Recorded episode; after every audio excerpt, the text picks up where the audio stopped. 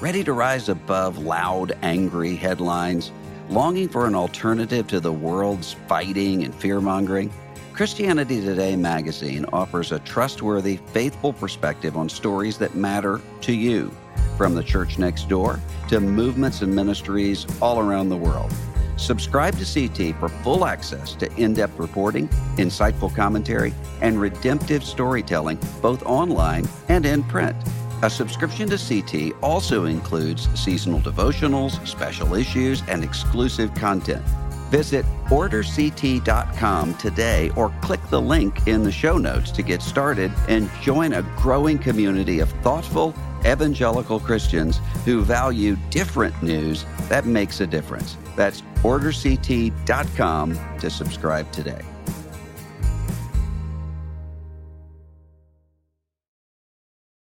This episode is brought to you in part by D6 Conference, a pivotal event for family ministry dedicated to nurturing discipleship based on Deuteronomy 6. Empower your ministry team and family by joining us. Register now at d6conference.com.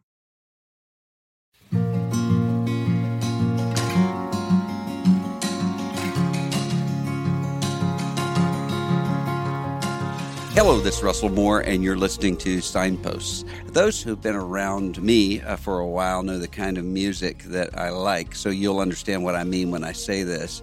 When I look back at the year 2017 in my life, I started the year off feeling like Hank Williams at the end. Uh, in the back of the Cadillac headed through West Virginia. And I ended the year feeling a lot more like Jimmy Buffett, hopeful and, and happy and, and rested. And a lot of that had to do with this guest that we're about to have on the program right now, because I was exhausted. I was uh, stretched way, way too thin. And in the middle of that, a friend of mine, Justin Taylor at the at Crossway Publishers, uh, I think knew that, and he said, "Hey, you might like to read this book that we're about to publish." And so he sent me the galleys for a book called "Reset: Living a Grace-Paced Life in a Burnout Culture" by uh, by David Murray, who's the guest that we have uh, with us today. Uh, David Murray is professor of Old Testament and practical theology at Puritan Reformed Theological Seminary. You have probably read uh, other stuff that he's written or heard him uh, speak or preach at a conference or or online. And so he, he sent me this uh, this book, and you know that's kind of a a vulnerable thing to do to say to somebody, Hey, I think you probably need to read this book on burnout. but Justin had enough confidence, I think, that our friendship could take it, that if I had received it badly, we would we would survive. But I didn't receive it badly. And I read that book and uh, found it immensely helpful. And then, actually, in March of that year, went uh, up to Grand Rapids and met with uh, David. He was he was uh, really gracious to uh, host me in his home uh, for an entire day as we just sort of walked through schedule and walked through issues of life. And so, I think there are a lot of you right now who need to read this book, need to hear some of the things we're going to talk about right now. And there are some of you who don't yet, but you will at some point later on in your life. Or you have somebody in your life who does. And so, David, thanks so much for being with us on Signpost today. Russell, thank you for that very warm introduction. I have no idea what your musical references were, but um, everything else I understand. yeah, it was a blessing for me to meet with you too, Russell. And as in all these situations, we learn from one another. And uh, it was a very happy memory that day. And it was just a great day of Christian brotherhood and mutual support. You know, there are a lot of people, I think, who are listening to this who are going to end up talking to someone who is, um, if not burned out, someone who is just overtaxed and uh, and tired and exhausted and all sorts of different situations. So think about uh, when I walked into your house that day. You didn't necessarily know uh, what uh, what was going on with me, but you were able to in in talking to me sort of figure it out and give some really good counsel and very practical advice how would someone do that? I mean, what sorts of things do you look for in someone's in someone's life to figure out is this is this person too busy or is this person in some other situation? How, how do you figure that out? Yeah, I mean, through my own personal experience of burnout, Russell, and, and then just talking to many men in similar situations over the years, there there are some patterns that begin to emerge, just some commonalities that you know eventually once you know what to look for, they're pretty obvious. And you know, I just usually walk through a few areas, just starting really with the physical, mm. you know, just things like general ill health, back pain, uh, stomach cramps, um, lack of sleep. Then moving into the mental realm, you know, lack of concentration, being distracted, maybe obsessive thoughts, bit negative, uh, and then just go through a range of things and emotions, relations, uh, work, uh, what's happening at work, moral issues, spiritual, and very rarely does someone light up on every single one of these. But mm-hmm. I think just trying to help men see objective reality, because sometimes you know we men, especially say like yourself, Russell, you know, very strong willed, determined, and disciplined. We can push ourselves mm-hmm. even when we've got warning signs. And so I think sometimes just to just to you know, hit the buffer, pause, and and begin to look at things. With the help of someone usually alongside us just to help us be honest. Uh-huh. um, and and of course you need some as you mentioned earlier vulnerability a humility to just say okay you know um, speak into my life and help me to hear. Now you mentioned men. Does it does this sort of thing tend to exhibit itself differently often in men and women in terms of how they how they experience this sort of exhaustion or burnout there's some overlap, um, maybe 50% overlap, but mm. there's another 50% that's pretty gender specific, mm. uh, both in causes, um, symptoms, and, and cures as well. So, yeah, I think you've you've got to be sensitive to the differences that God has built into us, and for that reason, I think you know men are usually better at helping men, and women are usually better at helping women, and um, my wife wrote a similar book called Refresh because we felt that women needed it as well. And yet, mm-hmm. you know, the man's book just didn't quite hit that spot. Yeah. Yeah. Now, you mentioned in the book, uh, really, really helpfully, you, you sort of go through page after page of warning signs, uh, uh, of ways to uh, look at one's life and, and to try to discern whether or not one's in a in a danger pattern here when it comes to to burning out. What what are some of the warning signs that someone should look for? Yeah, it varies depending on each man. Eh, there, there again, there's overlap, but I think we've always got to be conscious. We're dealing with very unique individuals, so not everyone fits the same pattern. Mm-hmm. But what I've noticed in men is, you know, what's usually sacrificed is sleep. Um, a weekly day off, um, time in with your wife, uh, you know, dates or time with family, and even just simply things like anger. I think if there's a, a uniquely male uh, manifestation of burnout, stress, you know, depression, anxiety, it's probably anger, irrational, excessive anger mm. over you know minor things and you know what, when I've walked men through this, what usually happens is by the end of it, men are sort of sitting there with their eyes popping and their mouth open. Mm. Um, like, wow, I did not realize I was so unhealthy. But it's sort of an honesty check. Yeah. And again, you know, like Russell, you know, ministry is such an enjoyable job. Yeah. it's so satisfying. And, and so that energy can keep us going beyond our human limits. Yeah. Yeah. Now, you mentioned in, in terms of these warning signs, and you, you referenced it just a, a few minutes ago, some uh, exhibitions of, of anger or of irritability or of, uh, or of frustration how can someone tell whether or not that's a manifestation of something external going on in one's life that needs to be altered. And if that's just uh, a, you know, as the as the New Testament would put it, a quarrelsome person uh, for whom that's really a, a deep seated moral and spiritual issue. How how does one discern that? Yeah, I usually try and talk of three dimensions. So, you know, okay, you've got all these warning signs, but you're looking at length. How long does it go on for? Mm. You're looking at breadth. So, how many of these do you have? If you've only got one, it's unlikely that you are burned out or stressed, for example. Yeah. And also depth. How intense, how um, hot, how concentrated are these experiences? So, yeah, we all have bad days. We all have weaknesses in our temperament. But I think if you use these dimensional aspects, you begin to get a better handle on just what is yeah, just part of our sinful humanity and what is now into the realm of a, a, problem that is is beginning to incapacitate us or destroy us or others in our lives. Mm-hmm. And I think I think you should. Uh, you think you're right that you should take into account uh, temperament.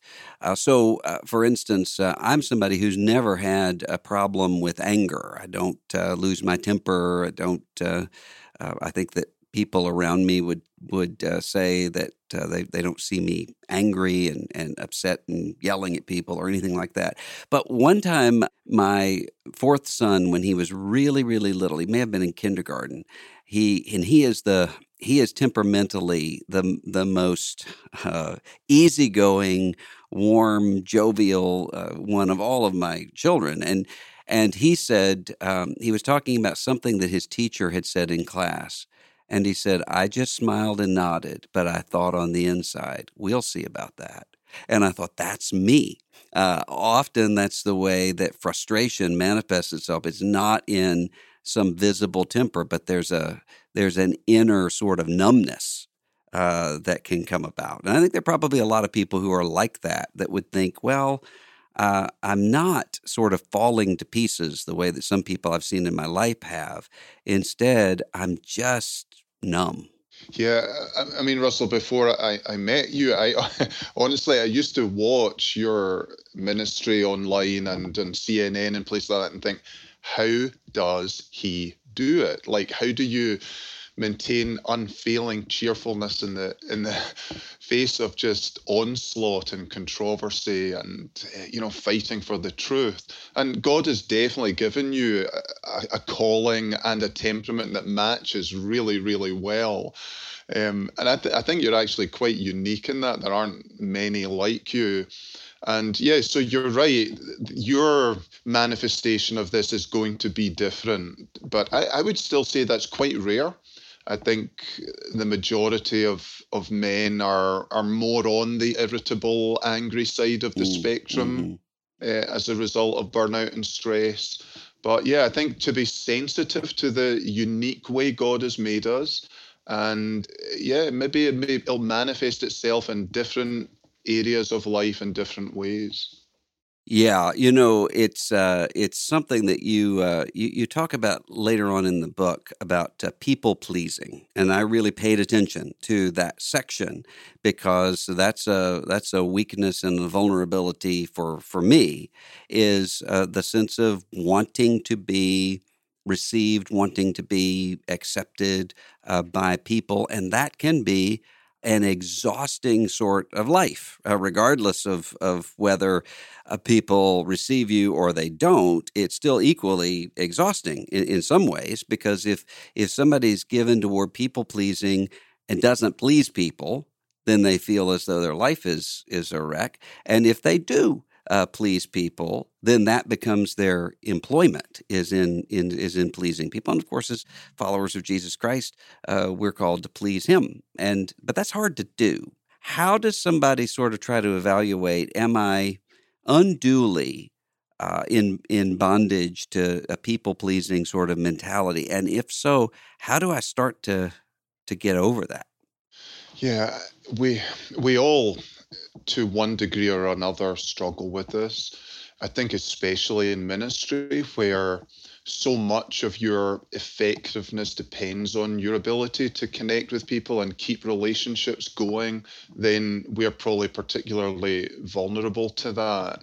And I think that for myself, at least, Russell, and I can't speak to this in, for everyone, but I've noticed for myself that my my people pleasing tends to really uh, grow and strengthen the the further I am away from a, a daily constant connection with God. Mm. And, you know, just trying to live that coram deo life, that life before God.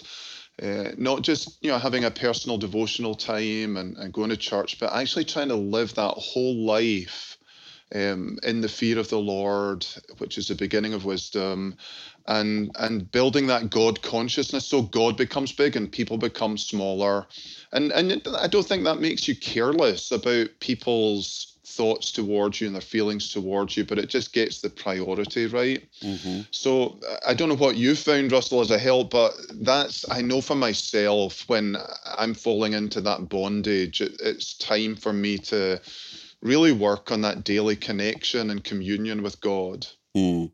What are some ways that you would recommend uh, to do that? I mean, how, how do you make sure that you are in uh, in the Word of God, that you're you're regularly praying, that your prayer life doesn't become stale and rote? What are some suggestions that you might have for people?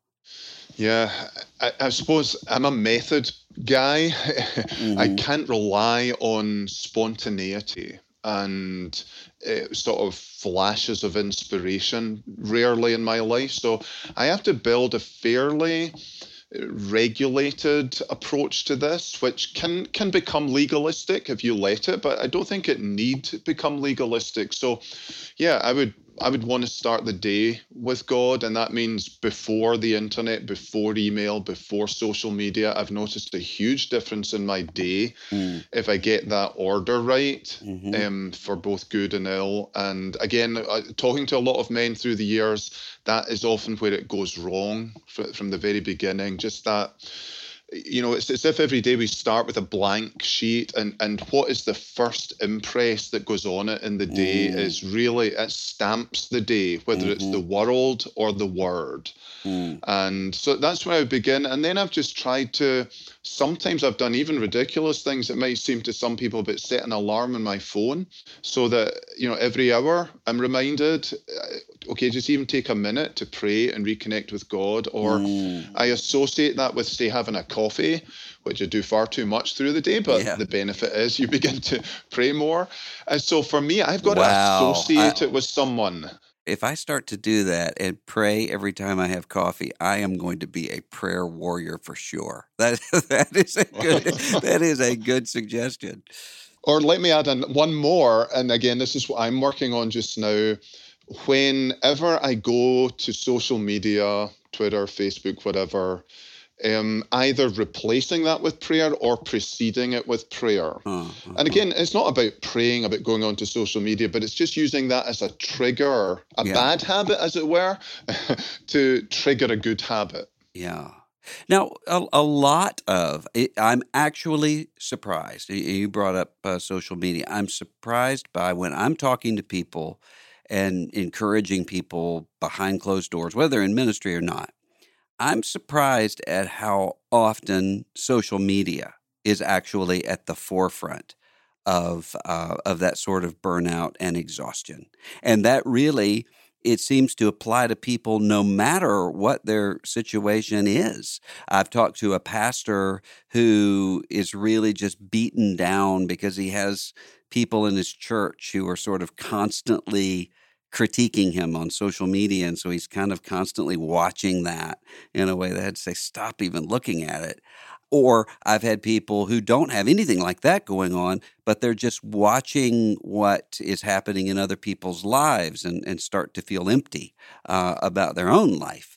How should somebody start to figure out how to manage social media in a way that's healthy um, without leading to, to something bad? Yeah, that's a it's a great question, and it's a, a, challenge, as you said, it's facing not just ministry leaders, but you know, men, women, kids everywhere. I think it is largely the, the greatest cause of anxiety and depression in teens today, I would trace to social media. Mm-hmm. I think that the data supports that. We were never designed to know so much. Mm. We were just, God never meant us to have so much information in our daily lives. If you actually look at the, the gigabytes of information that we process each day compared to even 20 years ago, it's, it's, it's of a magnitude of something like nine or 10 times more. And, and we just haven't become bigger brained people. We're just squeezing a lot more in there. And it's, and it's also about the quality of the information that's going in there. If it was all the word of God or good books or good podcasts, um, you know, that's that's one thing, but it's not. It's just it's the trivia, it's the false, it's the fake, and it's it's really devastating. Not just to spiritual health, as you said, but mental health, yeah, emotional health, relational health.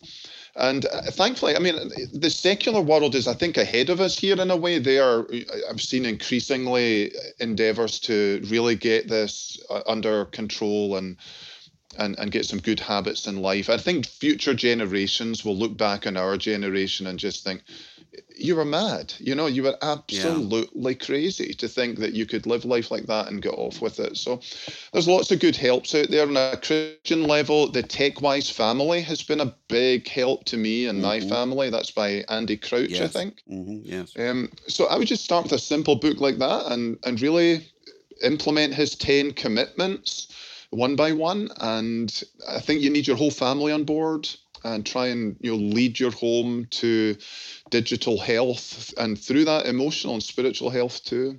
What would you advise to to parents or maybe I mean we have people who listen to this who are teenagers themselves and we have others who are parents of teenagers. Often it seems that that sort of um, performance kind of mentality. I have to achieve, I have to accomplish, I have to win. It starts there if not before. So, what would you say to someone who is or who who is parenting a teenager to say, "Here's how you you get a hold of that now"?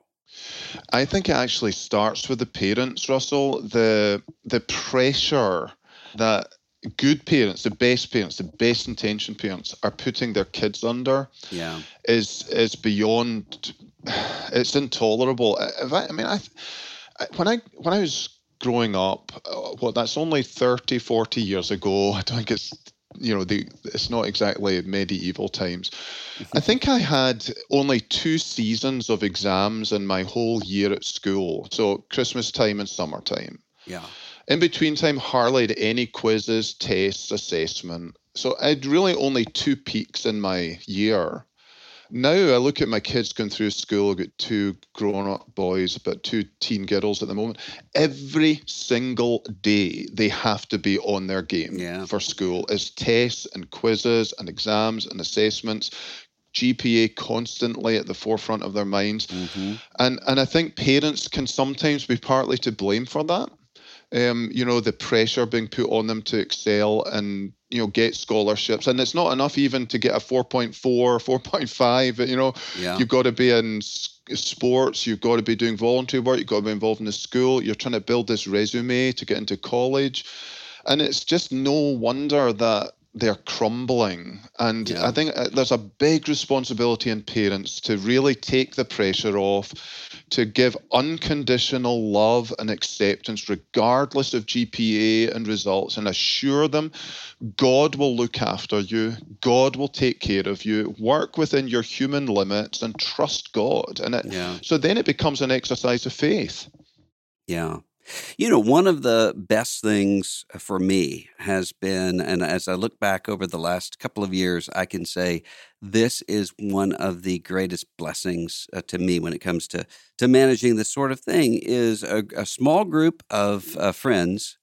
Uh, we get together. Actually, we we just um, we just got together night before last. We do about every you know every week or so or two or or so, and and right now we're this sounds really nerdy, but we're nerds. Uh, right now, we're reading through T.S. Eliot's uh, four quartets and you know taking a taking one each each time and, and and talking about it. But we always deviate off into all sorts of other things. That's one of the things that I'm the kind of person who typically, if there's some sort of uh, obligation or event or whatever, and it gets canceled, I'm kind of relieved because I have that time back to do what I want. if that ever gets canceled, I'm kind of crushed. And it's a it's a situation where yeah, I'm the only non singer songwriter in this group of, of, five or six guys, and and uh, so it's a really busy group of people touring and doing it. Trying to find the time together to do that is hard, but we do it, and that is something I wouldn't give anything for. But I I think that there are a lot of people, especially men, for whom finding friendship uh, especially the older they get in life, is really difficult. Uh, do you have any any uh, words of, of counsel or advice for someone who would say, "I really do need those sorts of uh, friendships and relationships, but I don't know how to start"? Yeah, I've got a chapter in Reset on relationships because I found myself. I sacrificed friendships in the past for the sake of ministry opportunities and just realizing that although you know I have a very happy marriage, I've got a wonderful wife, I do need men in my life. And I've made a, a, much bigger effort to do that. And for me, a lot of it's actually been through fishing. Um, you hmm. know, going up northern Michigan, and usually not with Christians. Actually, just you know, yeah, it's really good for me to mix with non um, Christians, non academics. Uh, I don't have to perform. I'm not there for counseling. I'm not there to minister. I just, it's just men being men and just relaxing and, and on yeah. the river in God's creation with, with people that are just salt of the earth, you know, yeah. just classic patriotic Americans. And I find that just so incredibly refreshing. And I really, it's not a it's not a discipline for me to do it now. It used to be like you've got to force yourself to go and do this, David, mm-hmm. take the mm-hmm. time off. Now I need it, and I know I can't survive without it. I have a friend who was uh, participating in a volunteer fire department. Uh, where nobody else there was a Christian, and he he built these really really strong and solid uh, relationships.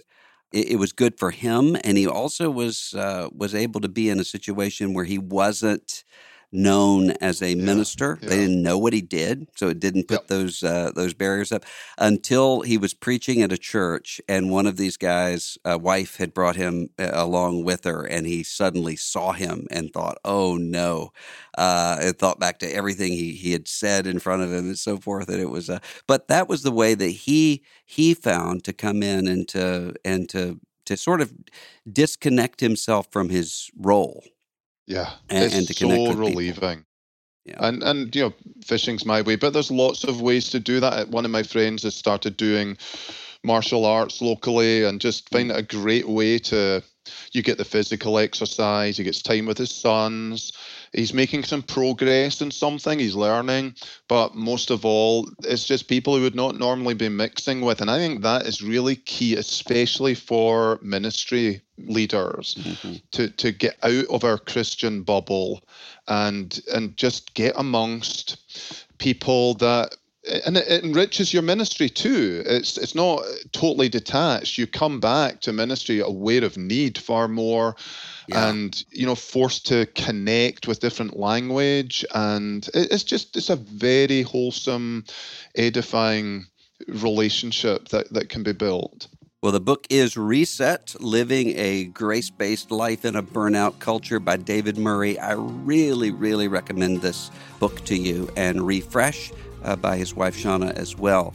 Uh, and so check those books out. I think they could really, really be helpful to you now or in the future or in helping you to sort of bear with and, and carry the burdens of somebody that you love. David Murray, thanks for being with us today. Thanks so much, Russell. It's a pleasure.